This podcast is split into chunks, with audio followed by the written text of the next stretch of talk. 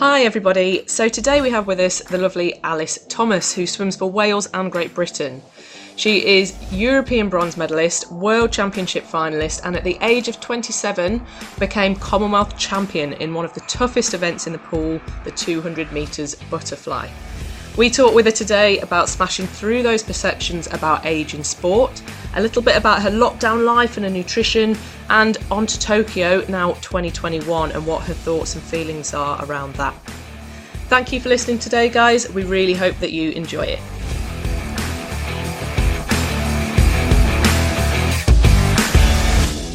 Hi, Alys, how are you? Hello. I'm good, thank you. Good, fantastic. Cheers for joining us today, Alys. So you're based down in Swansea in Wales, and the minute you guys have got probably some of the toughest restrictions worldwide at the minute with the five mile rule. You know, you're not allowed to travel more than five miles from your house. So how are you finding it? How are you coping? Yeah. You know, with that. Yeah, I mean, it's a little bit frustrating, but um, we're kind of still doing the same thing I was doing from day one in lockdown. So I think our coaching staff um, were pretty good with helping us create a really good, solid routine from day one, and that's kind of just continued. So in terms of my training, uh, I'm pretty lucky to be um, have access to quite a lot of equipment and stuff in my own house. So I've got a, a, pretty comprehensive gym set up in my front room, which I can take outside on on really good weather days. And I've got myself a spin bike, which I bought myself as well. So in terms of cardio, I do all my cardio on a spin bike. And then in terms of um, conditioning, I do quite a lot of gym. My gym work is pretty similar to what I would be doing on a normal uh, training routine anyway, if I'd be in the pool. So I've managed to kind of keep my aerobic fitness and my body conditioning pretty much the same. So um, in terms of like Wales and their restriction, yes, it's frustrating and it's annoying we're not back in the pool yet, but um, I've just been doing the same thing from day one because nothing's changed, which is really annoying because I can see it around around the world and around the country. Things are changing for everybody else, and they're managing, managing to ease stuff.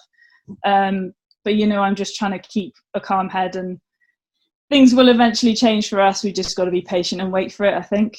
Yeah. Yeah. After doing like the same thing since day one, is that is that okay, or is that like getting upset now, or have you had enough of it, or how's how are you coping? It's like, I mean, I'm trying to look at it in the positive way. So um, it's nice actually to do something different. So being on the bike is completely different to what I'd normally be doing. I wouldn't normally have the opportunity to work on something different. So you know, I'm seeing some benefits in my legs. Like physically, I can see that they're changing shape, and I'm feeling a bit stronger. So that in my head, I'm thinking that can only be a good thing.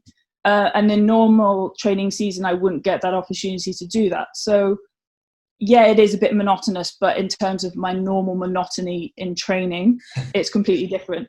So it's a different type of monotony. Um, is that a good thing? I don't know. Um, we've even tried to change things up. So even though we have this routine uh, where I do my cardio bike in the morning and then I do the gym in the afternoon, we've even tried we've gone through a couple of weeks where we switched that round and done gym in the morning and then done the cardio in the evening so we can and because it's not rigid like when you're in the pool you have to be at the pool at a certain time because you have lanes booked at a certain time whereas now because everything's in my control because i'm doing it in my own house i can choose oh, i don't fancy doing it eight, at eight o'clock i'll do it at nine i'll push it back a bit i'll have a bit more of a, a lie in this morning or or it's raining a bit i won't do gym outside just yet i'll do it in an hour or so like there's a little bit more leeway with things and be a bit more flexible. So I'm enjoying that bit more sense of control. So it's not quite so monotonous in that sense where it's so rigid. There's like a bit more choice over things. So um, I am enjoying it, and I'm kind of reminding myself that we're not going to be like this forever. So that monotony of normal training will come back, and I will probably look back and think, oh, I wish I was doing that again. yeah. I wish I was going back to like I had like I was getting up at seven o'clock instead of five or so I'm trying to remind myself to enjoy this bit as annoying as it is and as frustrating as it is. I'm trying to like see the silver linings of it if you like and I don't know, not get so down the dumps that I'm not doing what I want to do necessarily, if that makes sense. Yeah, of course. Yeah, definitely. I mean, you've said as well, you're fortunate enough to live really close to the sea. So you've actually been donning your wetsuit and going in and doing some water swimming. Probably not not 200 fly type training, but um, you've been doing a little bit in the sea. Is that right? Yeah, that's right. Yeah, it's kind of difficult to do fly in four foot swells. Um, I have tried, but it's, it's, it's a challenge. Um, yeah, you're taking a lot of seawater doing that. So um, yeah, I've backed off the fly a little bit, just stuck with the freestyle. Um, but yeah, no, there's saying that there has been some lovely days, and actually uh, Monday this week we we had such a lovely day in terms of weather, and I've never seen British Sea or even Welsh Sea so clear we could see straight to the bottom and it was probably about 10 foot deep and we could see straight to the bottom. There was all these reefs loads of starfish. I barely did any swimming. I was just basically like snorkeling and looking at the, looking at the bottom of the sea and um, but yeah i've been lucky, been fortunate that i've got a wetsuit um, been in the sea been doing just two or three k probably about three four times a week. Um, not really as a training stimulus, just more as like a mental thing. Like, oh, I feel all right. I'm in the water. I'm actually doing swimming, which is more specific to the sport that I, I am doing that I love. Um, because you know it's all, it's all, great being on a bike, but it's not it's not swimming, is it? It's not. I'm not using my arms. Um, so just getting my shoulders going round is just is a really nice feeling after like two three months of not doing that. Um, but yeah, it's really great, and also it's kind of it's nice to be social again because you know even with the social distancing rules we're able to meet up with some of the other guys from our squad in swansea keeping a safe distance and all of that. Um, and it's nice to see faces. Like we, we can do this like kind of zoom chat like this but to see people like real people um, it's really good. It makes a difference. Yeah. Um, so yeah that's good. Yeah definitely. I mean you've been um, well, I've seen on other bits you've been entertaining yourself doing a bit of things like clay modelling and things like that. So, uh, what else have you been doing to entertain yourself? Yeah, so um, I am a bit like creative, and normally, like in normal like training routine or whatever, I'm I'm always like everybody's always so tired. I haven't got time to do things like that. Everybody's always so pushed for like just got to recover. I've got to do this. I've got I'm focused on this, stressed out, and all of that but because of the way this is now i've just got time to do things and yeah i've just been occupying myself being a bit more creative. I, I like to paint. I like to like you said I've, uh, you might have seen i did, did, a little clay model of my dog. Um, yeah the, my dog's been keeping me occupied as well um, been taking him on little walks and things like that. Um, yeah it's just little creative projects and stuff been keeping me going keeping my mind going. Um, but yeah, it's it's nice to have kind of time where you don't have to be necessarily thinking about the next competition or or necessarily thinking about your next session in terms of like I really need to nail this next session because I've got a competition coming up. So recovery is really really key. Like so so I'm I'm doing more with my free time whereas before I might have been prioritizing my free time more for recovery and just literally sitting and doing nothing. So I think oh, I need to recover. Um, so I'm doing more things around the house also just to like not get bored because I know I'm in the house all the time anyway. So yeah, um, it's been quite good. I've been enjoying it a little bit, and also I am I am an introvert, so I do in, I do like just being on my own and doing stuff by myself. So I'm not overly bothered that I can't go out and socialize because I doesn't bother me too much anyway. Like I, that's not say I wouldn't, but it's just being in lockdown doesn't doesn't um I don't know how to say it doesn't really like dampen my personality too much. It kind of plays into my hand a little bit more than perhaps yeah. other people who are extroverted. That makes sense. Yeah, yeah. See what you mean. Yeah. I wonder if that's I wonder if that's swimmers and uh, individuals. Might be, yeah. You know, you're used to being in your own thoughts a lot in the pool, and even though you swim in a big team, you're you're in your own thoughts quite a lot. So I wonder if it, yeah, kind of used to being in your own little bubble. Yeah. Yeah, I mean, one of the things that we've really enjoyed during lockdown, I know it's finished now, but was that 10 weeks on Thursday evenings of the, the clap for carers outside. And it just, yeah. like you say, you're actually seeing some faces for a change rather than just 2D people on Zoom. Um, yeah. I mean, you, you've you've said before, you've mentioned that both of your parents worked for the NHS, so I mean that must have been extra special for you to see and be a part of does like yeah. knowing that they've supported you you know through your swimming for so many years is it really nice to see that support now reciprocated by the public for people like your parents that are working yeah. NHS? You know what? It's a really bizarre thing because I feel like I'm quite a strong person and I'm quite like stony faced, and it takes a lot to make to bring like emotion out of me, especially in like a public way. Yeah. And when it was like maybe the second time, because the first time I was like, oh, what's this all like clapping for carers, blah blah blah, and my parents would be the same way. They'd be like, oh no, like don't need any of that. Um, and, I, and we heard like all of the commotion and stuff um, the first week, and we were like, oh, I don't need any of that. The second week, I was like, well, I can hear it, and they're like sending off fireworks and stuff, and I was like, well, they're sending fireworks off for? It's like this light, you're not going to see it. And I decided I'm going to go down, I'm going to see what's going on outside. So I the door. The dog came with me, and we just sat like by the open by the threshold of the door and he was just barking his head off because he could see all of the people on the street, the pots and pans. There was another dog barking, and it was just so funny because we just sat there, and like he was barking at everyone. People were laughing at him barking. They were like pots and pans. There's there's a noise going on, and it suddenly just dawned on me that people are like coming together, doing the same thing, even though we can't physically like come together or do anything. People are like choosing to come out and show their appreciation for people for NHS. Yeah. And then I like came back in, and like for some reason I was just crying. I was like, uh, and I don't know why. And I turned to Dan, my boyfriend, and I was like, I don't know why I've got all emotional about this. Like it's not affecting me. And I didn't really do anything. All I did was stood at the door with the dog barking.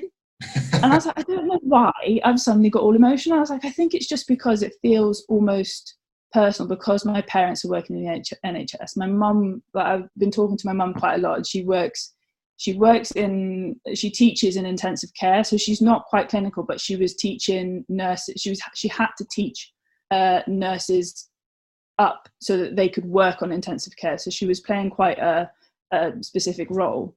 Um, and my dad was working at a local call, local walking centre uh, in London, so he was quite um, on the front line-ish, I guess. Um, so I was like suddenly okay well they've got quite a quite a pivotal role in this and they're kind of clapping for them.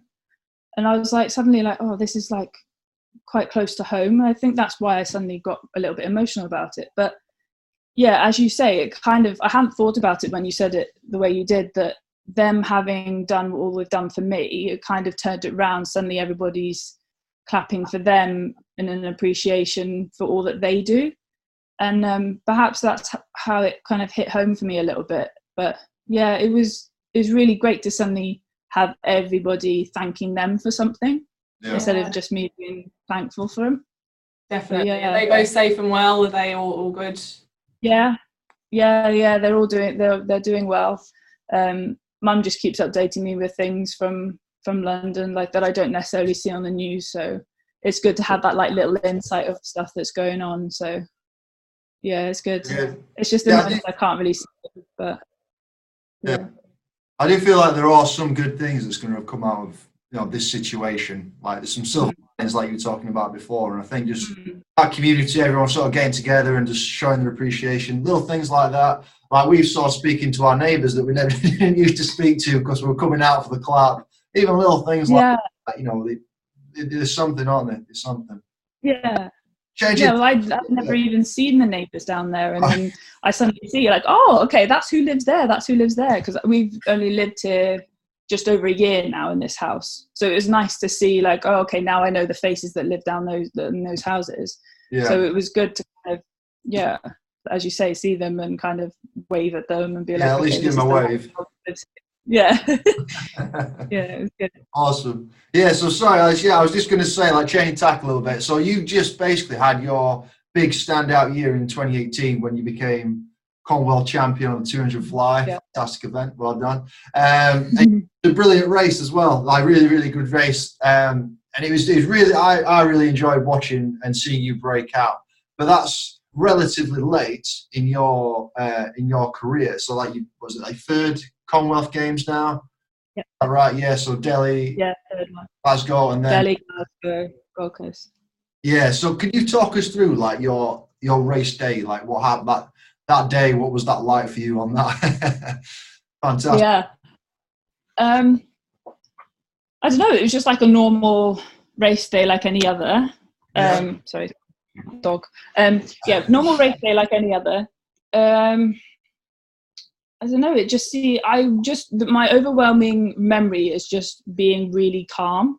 I don't remember being. I remember swimming the heat, and I'd swam. I think it might have been either on PB or just under PB. It was like 207 in the heats, and um, I'd swam a 207, which was a PB, unrested in the Edinburgh meet before, which was I think was uh, champs that they'd done in the March before. Um, so I knew I was like in a good place coming into it, but I remember not really thinking much about it. I wasn't overthinking it. I was just like going with the flow. And um, I remember speaking to Sharon before, like after the heats, and she asked me a question, something along the lines of, um, "What are your hopes for the finals? You, basically, like, do you think you can win it?" And my reply was something like, um, "It depends what the other girls can do, because there's no point. Like, I could swim a best time, and they could swim even faster, or I could swim a slow time and they could swim slower." Like it didn't really matter what time I was going to do. It just depended what the other girls were going to do. Um, and I was aware that or, there was a lot of Aussies in there that could swim really solid 200 fly times. So I wasn't prepared to like think too far ahead. I, I think I just said to her I was just going to race it and see who hit the wall first, something like that. Right. Um, and I think that gap between thinking back now, that gap between that heats and finals, I don't know really how I handled it because you know when you're in competition mode you're in a bubble and you know like you're just in a zone and you just you're just in your composition zone and you just handle whatever comes at you. But like now i'm like how the hell did i handle that? But i just remember i just remember like lying in my lying in the bed lying in bed chilling out probably watching something on my laptop. I was sharing a room with georgia and we were just like chilling. She might have had a race as well. I can't remember exactly but we were just chilling and then time came to get the bus and I just went to the final and I just remember being really chilled and really like in control. And the my final words to my coach before I went into the call room to Stuart Stuart was like did he say we just said like you know how to swim this go and have fun. There was no like tactical messages there was no like big long conversation. It was just like you know what to do. Go and enjoy it Yeah. and I was like, yep, cool. Went in and yeah, it was a really weird thing. I, I'm sure you probably heard it, but my goggles like fogged up, so I couldn't really see during the whole race.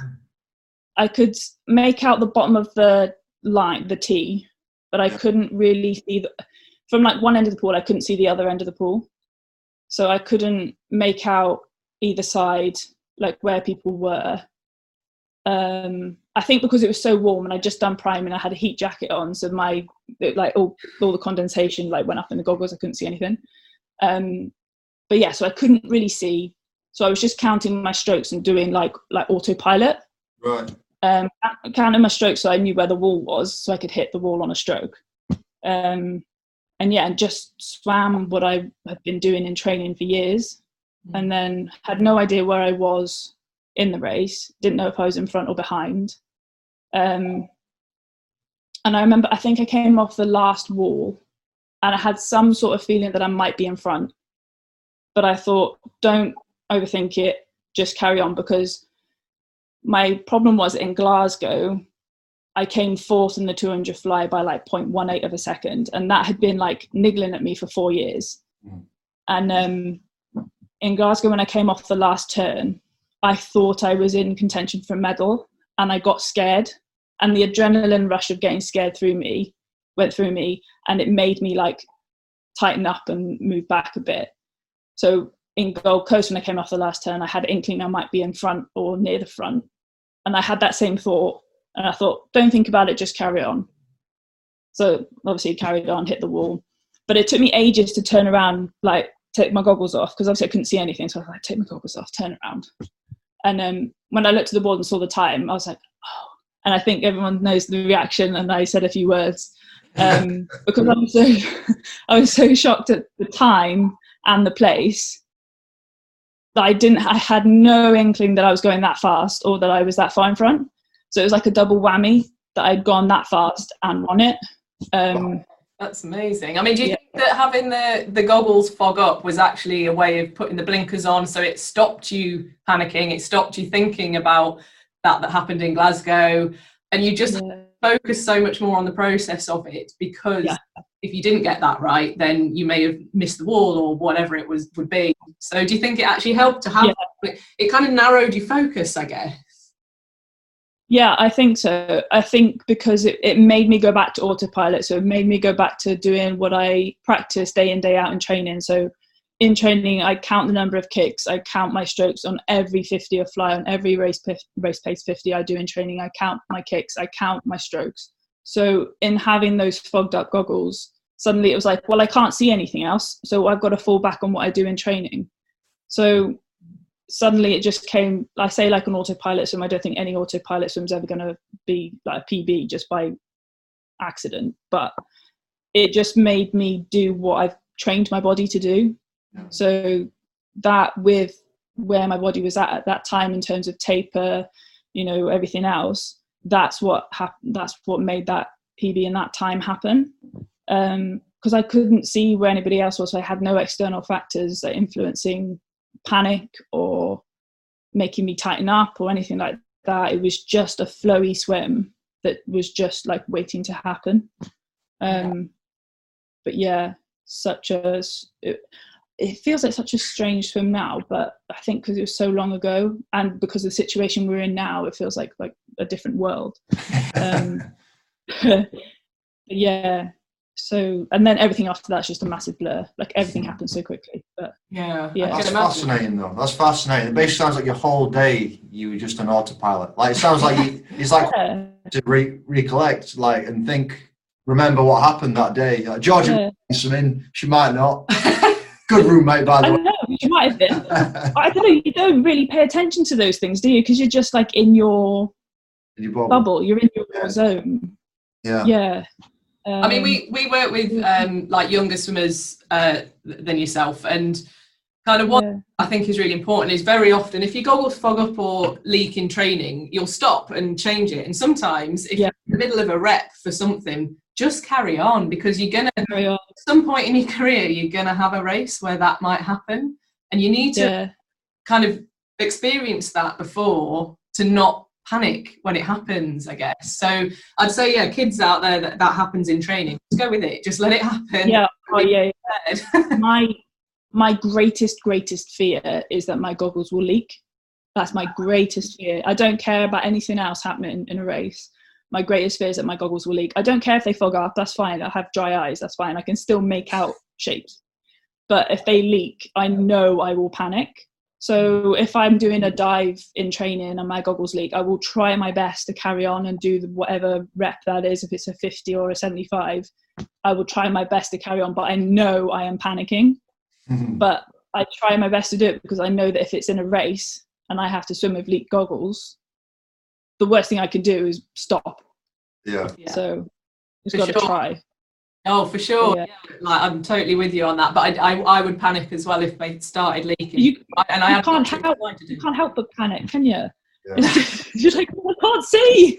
this feels unnatural, doesn't it? But I mean, like, that would be the worst thing for you. I know lots of different things can happen on race day. One of them being things like suits ripping, which I know you've experienced. You all experienced that at some point. Zips popping on them when they used to have zips. Uh, I've noticed that you're really um, good with having great nails. Do you, do you have long nails? Not they're a nice colour though. But like, but do you Um, have nails and struggle getting a suit on or anything? Because obviously the suits are really tight, and I could never have yeah, them when I used to wear them. yeah. No, I have a little trick, and that's to wear gloves putting my suits on. Ah, there you go. Sneak. Sneaky little trick. Uh, I I did go through a phase of ripping quite a lot of suits or just having tiny little nail marks in them, and I was like, I can't keep doing it. Um, but yeah, you know the old gloves that came with the really ugly Fastskin suits that Yeah. nobody really liked. They were a massive fail.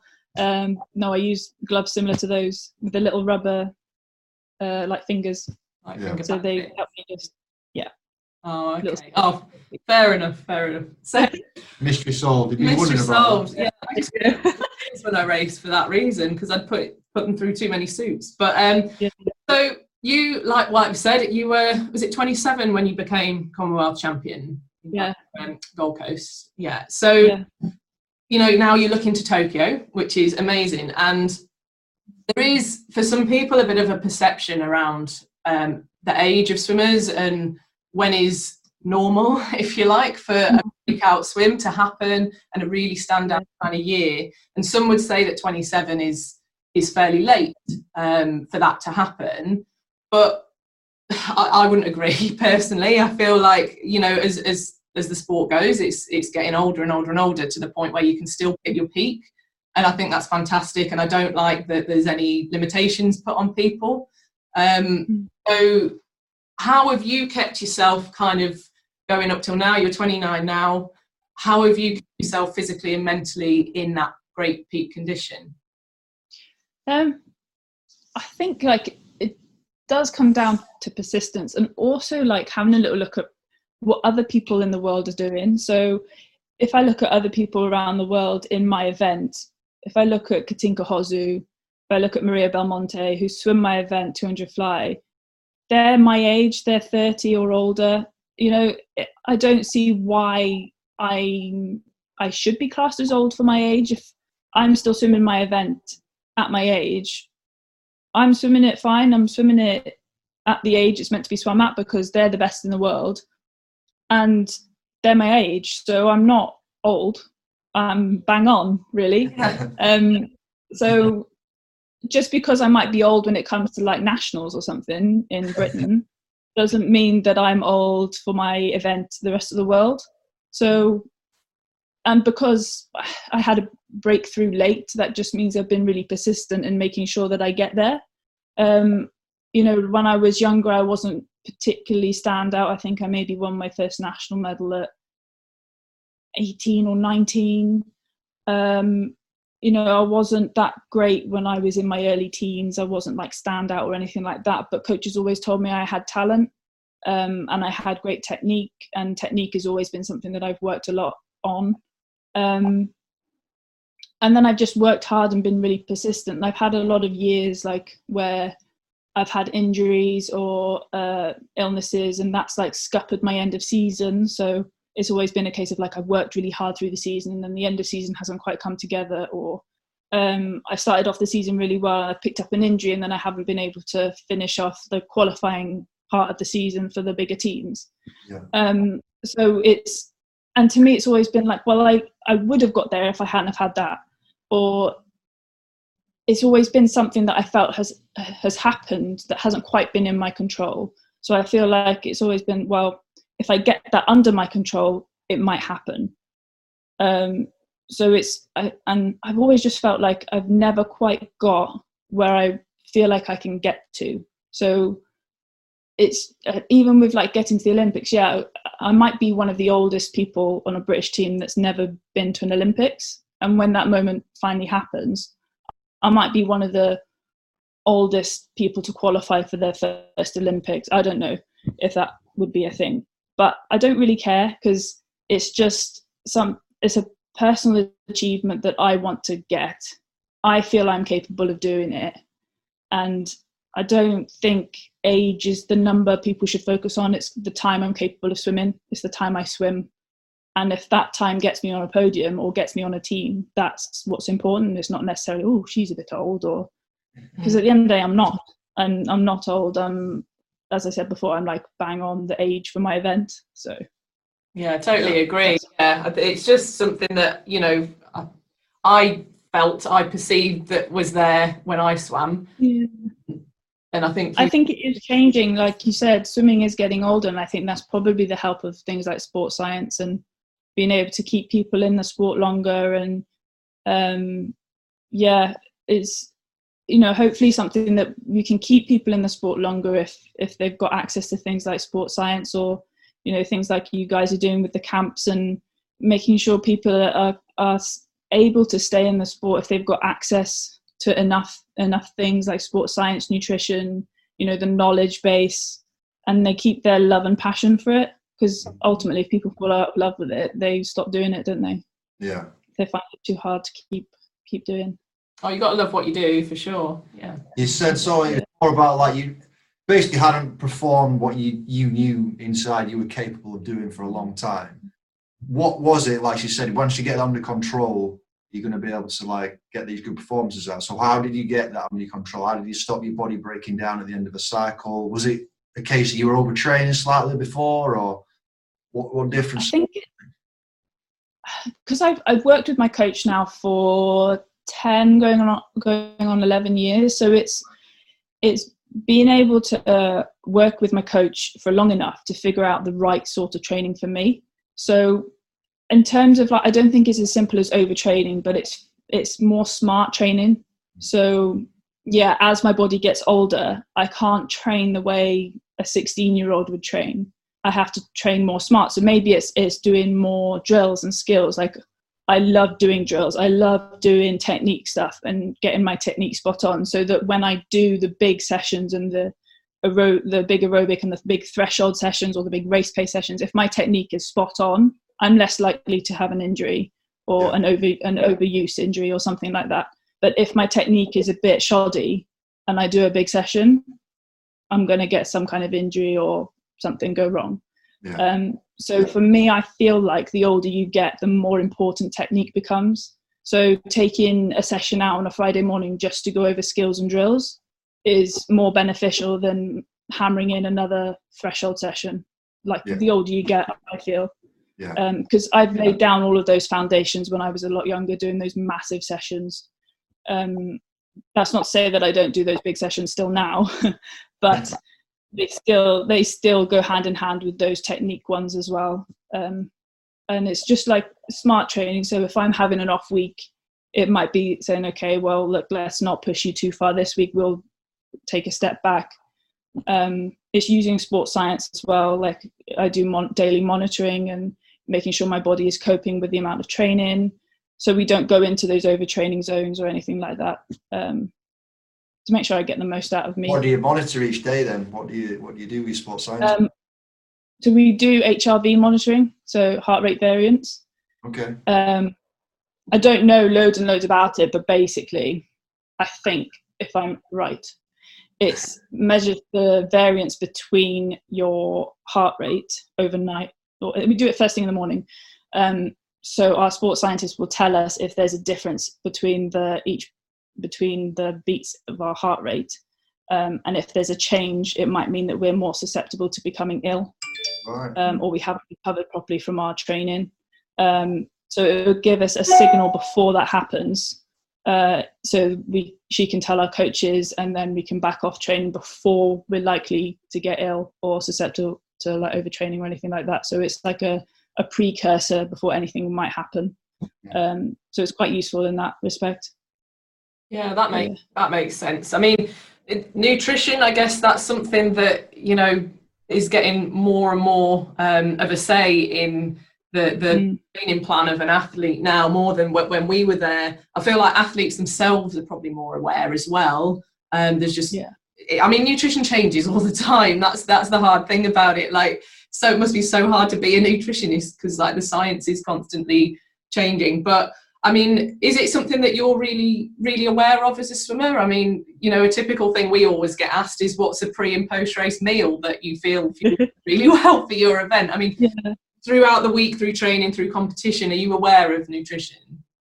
Yeah, I guess so. But I think because we have this discussion uh, a, a, few times, but I think because we're athletes and it's we've kind of grown up with it through our sport to a, an extent. We've always, well, I've always had access to Sport Wales nutritionist. I think I take for granted my knowledge of nutrition, so I kind of end up assuming that people know about nutrition and know what a good meal looks like. But I guess perhaps that's not the case in all areas. So we try to keep it fairly simple, or this is what I've been taught from my nutritionist, that each meal should look like a meal wheel, which is split into thirds. So it's got like literally three sections. So one is carbohydrates, one is your protein, and the other is your support group, so your vegetables. And each meal should be made up of those three components um, in equal portions. Um, but it should, oh, sorry, the dog. um, about food, see. there you go. Um, but yeah, so those three those three components. Um, and then the only ways it should change is coming up to a hard session. If you know you're going to have quite a demanding session coming up, you might increase the carbohydrates. Um, you don't increase the overall portion size, you just have more carbohydrates and less support and less protein. Um, and then after that demanding session, you increase the protein and have slightly less carbohydrates and less support. So you don't, yeah, like I said, you don't increase the overall portion size. You just switch up how much of each thirds there are. Okay. Um, but that's the general, like, really simplistic view that we've been taught through the nutritionist of like what your each meal should look like, and that should be breakfast, lunch, and dinner. And then um, in terms of portion sizes, it's just like eat as much as your body tells you to eat. Don't overeat, don't undereat. And then snacks have like maybe two snacks in between those meals. Um, but yeah, I think that's as simple as our nutrition has told us to do. And I always tend to follow that meal wheel. Like even now, I'm following a, a meal wheel. My plate always looks like those three sections. Um, and just depends on like how demanding my training is whether i know it's going to be like a high threshold set then i'll have slightly more carbs to fuel for it or if it's going to be um, if i've just done gym i might have slightly more protein just to recover straight after for, from it um, in terms of race day i guess it's kind it's kind of like the training stuff. So it's going to be a really high demanding thing where you're going to need to fuel up for it. So it's like a high carb type meal but you i think we're told that like the support in terms of fruit and veg is less of a necessity. Um, so it's higher carbs um, and then protein wise before um, a, a, competition i think we're told to stay away from red meat because it's it kind of sits heavy in the belly and it's slower to digest um, that's before and then afterwards um, recovery wise just higher protein more of a balanced type meal um, but yeah, it's it's just generally on the rules of fuel before and recover after, and I just tend to go by that. So, what what are your favourite pre-race meals and post-race meals then, or snacks? Um, I guess I don't really have like a go-to because I think a lot of it depends on where I am and what I can get. But I just I guess any swimmer's pre-race meal is going to be pasta of some sort.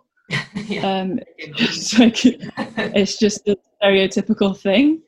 Um, it's easy to eat. Um, Post race, I think if it's after your, I know, like after the end of your main season uh, competition, you tend to just go for whatever you can get and just treat yourself. but um, I don't know really. I can't think of the top of my head. It tends to just be if I'm in my own environment.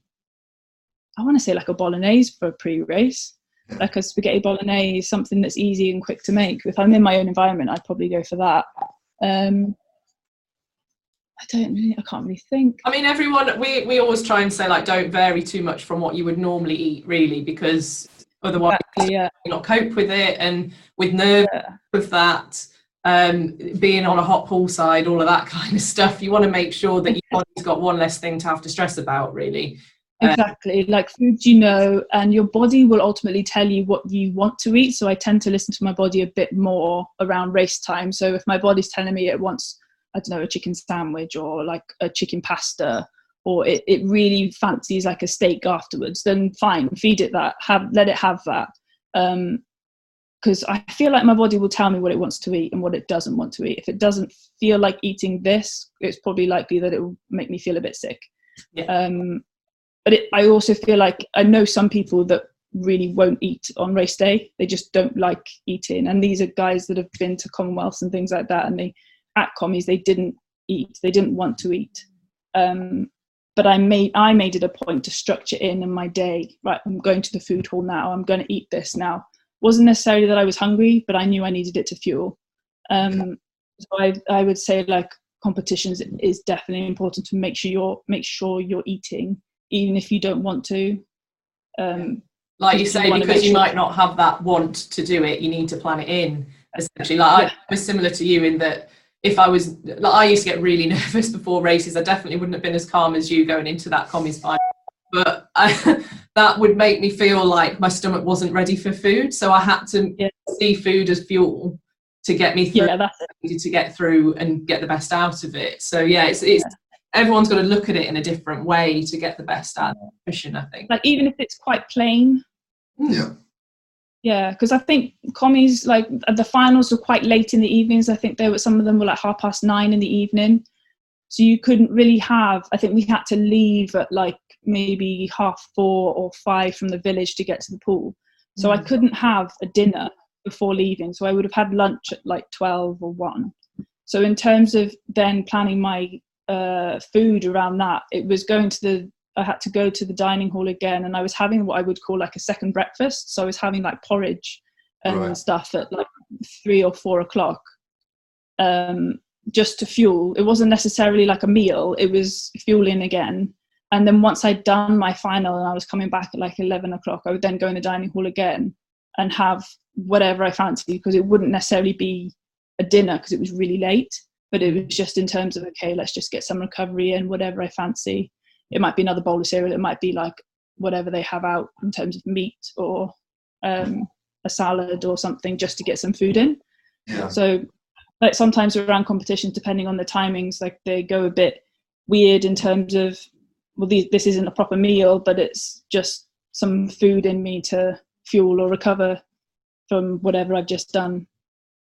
Yeah, I mean, it, it, village situations. So for commies, for um, Olympic games like that, the dining hall is it's dangerous in one way because there's every food you can think of. So Yeah, sometimes temptation get might you know get the better of you. You've got to be very controlled. But in other ways, I found it nicer that it was just there whenever you wanted it, and yeah, on offer because you did have to switch your meals around sometimes. Like I know I've been in this situation. Like I, I didn't make Beijing, but the the finals and the heats were the other way round. So you'd be like a, a dinner before you go and do your heats and a breakfast before finals sort of thing. So I feel like yeah, the dining hall situation was actually quite nice when you you Yeah. strange times for racing and stuff. You can just get it. when- yeah, Yeah. I feel like yeah, that, probably uh, coming through what you're saying there, like having a longer career, that's the experience coming through that like you just Yeah. listen to my body, I give it what it needs. Where the longer you've been going, the more you know how to do that.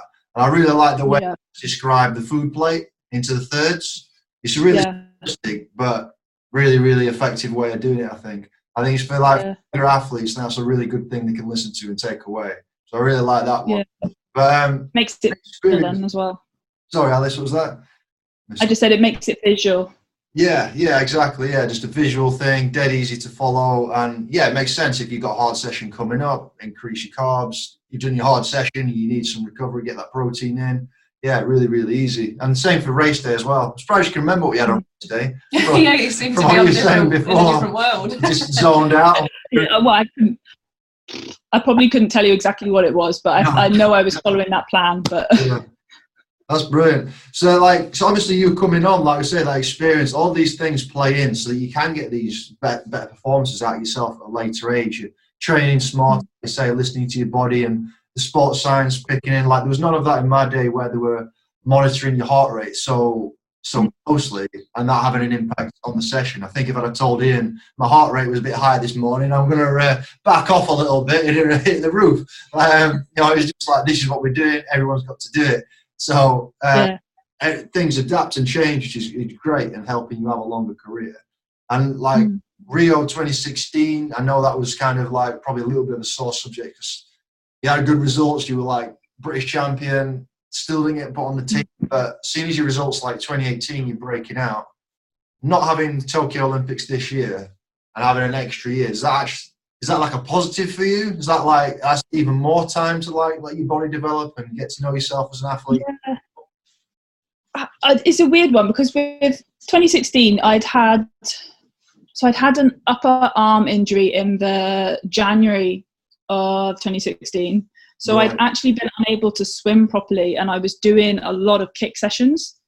Um, so going into that trials, I wasn't actually mentally thinking, "Oh, this is my chance to qualify." It was more like, "Oh, let's just see how we go."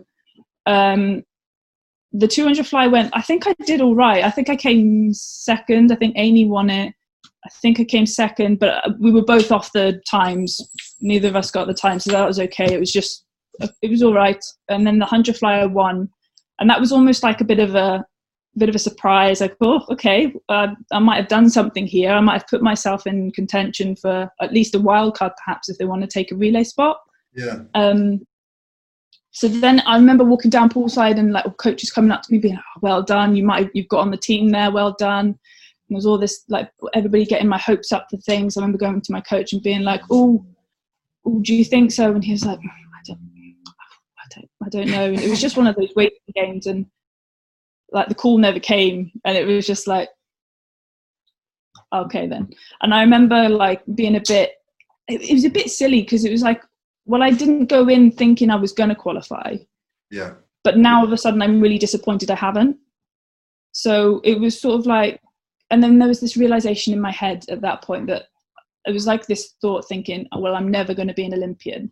And that was like a really hard, like thought and like realization to take because I didn't think at that point that I was to still be swimming by like now. Yeah. So I didn't think I was going to be still swimming four years later. I didn't think I was going to have the Commonwealths I did in 2018. Um, so at that point, I was quite like down. I was quite hard on myself, and it took me like a week or two to kind of get back into like the frame of mind. Like actually, I still want to keep going, and I still got things I want to achieve. I can still be a great swimmer without being an Olympian. Because um, for me, that's like the pinnacle of swimming. That's like the best you can be. That's the top thing. Um, and at that point, I hadn't been to a Worlds either, so or Europeans. Like the commies was like the the top I'd been. Um, yeah, I hadn't been on any British teams. It was just commies. So I was like, okay, so where do I go next? And my coach was really good with me. He built me up and was like, well, you know, there are plenty of world champions that have never been to Olympics. There's all of this stuff. And I was like, okay, okay. Um, but yeah, we built up from there. And I think actually doing all of that kicks all the kick sessions um, with the arm injury brought my kick on so much and that's kind of now what i'm known for in the 200 flyers having the underwater kick so yeah. silver lining and all having the injury working on something else sort of shot me through then and helped me have that breakout in 2018 so yeah um what was the other part of the question well just jump like i just feel like at that age, you'd have been. I, I don't want to keep talking about age, but just the, the fact that yeah. like, it does get brought up a lot. And I think at 25, you would have been at, at the 2016 championships.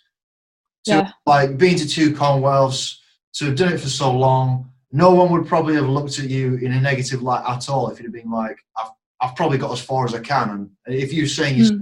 I don't think I can become an Olympian now, nobody mm. from walking away. So to no. turn yourself around in one or two weeks, that sounds really short amount of time to me. Yeah. After like I didn't qualify. I was sulking for a good six months. I don't, I don't know how you turned it around so fast. Was it like, but I was injured, so that's not my yeah. best performance yet. Was that almost? I think that was part of it. Yeah. I think because I had gone into it thinking I wasn't going to qualify, yeah. So it was like a very quick thing of like, oh, I'm not going to qualify. Oh, I might qualify. And then it was like, oh, I haven't qualified. But it was quite quick just to come back up like, oh, I'm okay.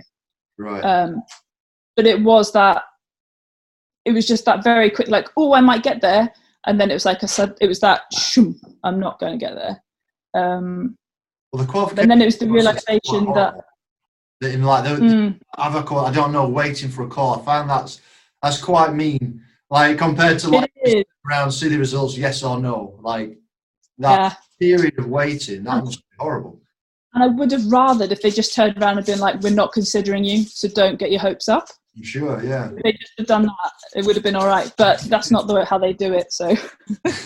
They're not going to turn around like majority of people and been like we're not considering you. So yeah. it's, it's it, it is sport it is harsh and they've got to there's no not going to be a way they pick a team that's fair it's it's just the way it is, unfortunately. So, um, yeah, I mean, did it, you do, uh, or you did, a psychology degree at Swansea? Is that right? Yeah, yeah, So yeah. d- during those points, like with whether it's injury leading into competition, whether it's not quite getting well, riding that roller coaster of emotions during competition, do you feel like that's helped you a little bit in your swimming? I think I think so. Like, mm, I graduated uh, five years ago now, so quite a long time ago. Um, but it did take me a long time to do my degree. So I, I like I did two deferred years, two full time years, two part time years. So it was quite a long like uh, stint. But I think what it probably did teach me was like like critical thinking. So being able to think logically and critically about things.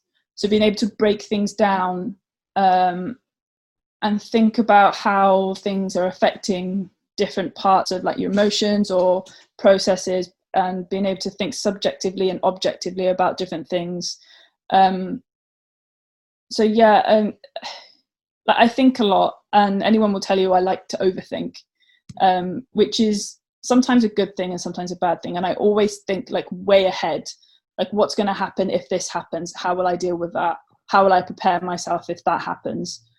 So that if that does happen i've kind of already been there in my head so i know how to react.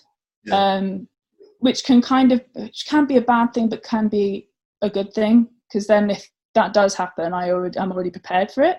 Um so i think my degree has probably helped me in that respect because it's quite i don't know it, psychology does involve involve a lot of like thinking about things and and um rationalizing things and they use the term critical thinking quite a lot in terms of just um being able to problem solve i guess Yeah. um come so yeah, I think- a little bit.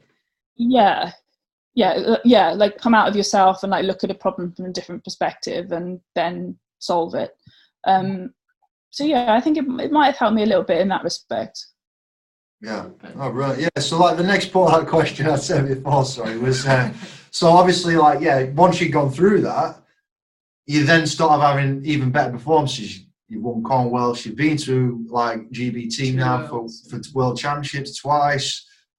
So, Yeah. now cancelled, but is that so much of a negative? Postpone. Postpone, so cancel for this year. You know what I mean? So you've got even more time. Is that is that better for you? Like, because you are still your PBs are getting better and better and better. It's going a bit linear for you over these last few years. yeah Is it almost a um i'm trying to look at it as like a blessing that you can't look at it as like i think initially i took it quite hard and almost personal i was like why is this happening to me and then i remember it's happening to everybody in the world um it's not just me it's everyone. Um but yeah so i did take it pretty hard and i i did have like a little teary moment when trials got cancelled so i was like i'm not going to get my moment to qualify. That's all i want is like my moment to say i deserve this and i've worked hard for this um but then it was almost like it was sadness and a sense of relief when tokyo was announced as postponed because it was like well it was never going to be normal if it was this year anyway. It wasn't going to be the big event that everybody wants um with everything going on and it wouldn't have been safe. So it's relief that it was postponed. But then at the same time it was like so i'm going to have to do it all again. I'm going to have to go through another year of preparation. But then on the other side it's like okay well i get another year. I get another chance to kind of go through all of the preparation again. I get to tweak anything that we didn't think was quite right. I get to kind of change things or do things over a little bit differently. We've got another chance to kind of get even better um, be another year older another year wiser another year smarter. Um, so yeah it's like you, you can only look on it as a positive and to look on it in a negative way would be silly and you'd be putting yourself at a disadvantage to look at it that way. So Right. yeah I mean, where obviously sites are on on Tokyo, that is going to be your your focus for this this coming year. yeah After Tokyo, whether it's in the pool, out the pool, like what do you see yourself doing? yeah it's it's a weird one because before I've kind of only looked as far as Tokyo um and then it was going to be a case of like reevaluating everything seeing how it went and deciding what I wanted to do if I wanted to carry on going or or otherwise. Um, but now, because it's a year later, it kind of brings me another year closer to another Commonwealth, which is a really scary thought, but also exciting because it's a, a home Commonwealth. Yeah. Um, and it would be my fourth one, which I know a lot of people don't get to four commies.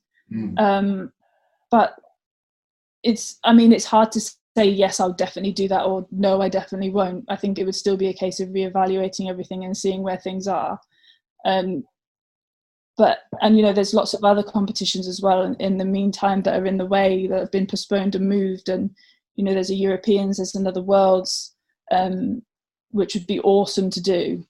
Um, so yeah, it's funny how like a little postponement of one event can suddenly put like four others on your horizon that you hadn't even thought of so um yeah where i had thought oh maybe i've only got one or two more years left in me i'm thinking "Hmm, maybe there's a few more. Just because there's like other goals i'm thinking oh that would be kind of cool to do. So but i mean it does depend on a lot of other things. It depends if my body can still keep going if i can still keep improving if i still have the hunger and desire to do it which i'm fairly sure i still do at this stage. But um yeah we'll just have to keep on keep on doing bit by bit keep on reevaluating and if all is good we still keep going i don't see why not like at the moment anyway Oh, definitely. Yeah, no, totally agree with that. I mean, we wish you a really long and successful career.